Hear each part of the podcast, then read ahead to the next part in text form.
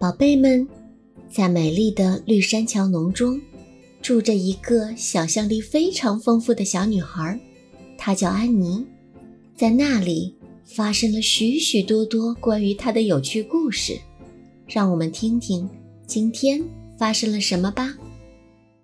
第十六集，玛丽拉要去外面开会，她允许安妮独自请戴安娜来家里喝下午茶。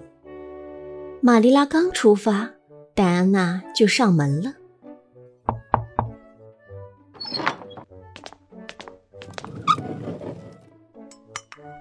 你母亲近况如何？她很好，谢谢。我想今天下午卡斯伯特先生该是忙着运马铃薯去百合沙岸号，对吗？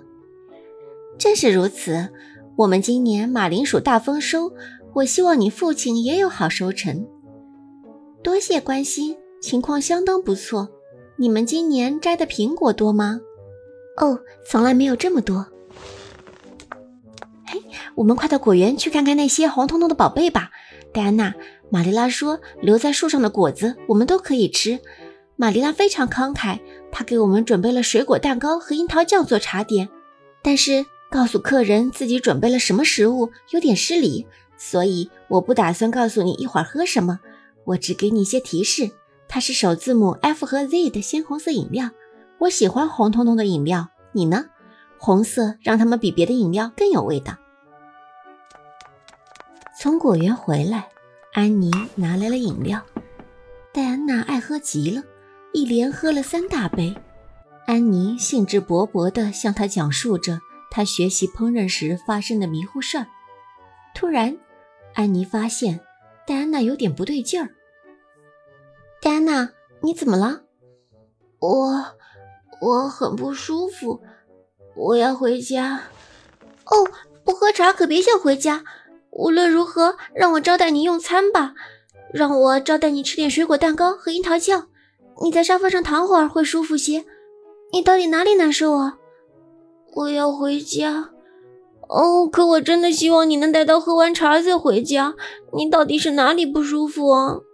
我头晕极了。哦，确实，戴安娜连路都走不稳当了。安妮双眼流着失望的泪水，取来戴安娜的帽子，一直陪她走到巴黎庭院的栅栏前。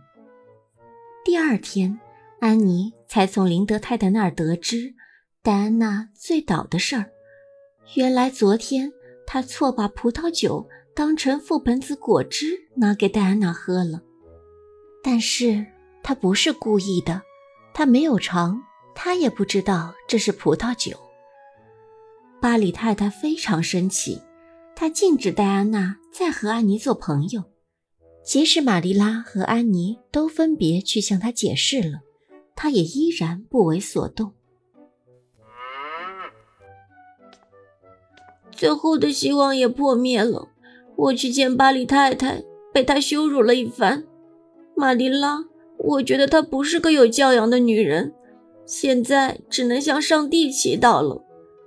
可是我对这件事也不抱什么希望，即使是上帝，对巴里太太这种顽固的女人也无能为力。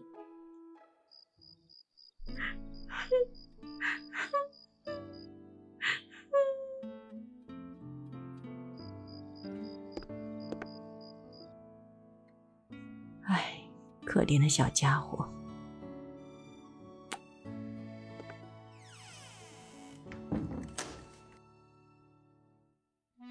宝贝们，本集已播完。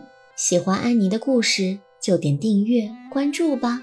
我是阿星，下集再见。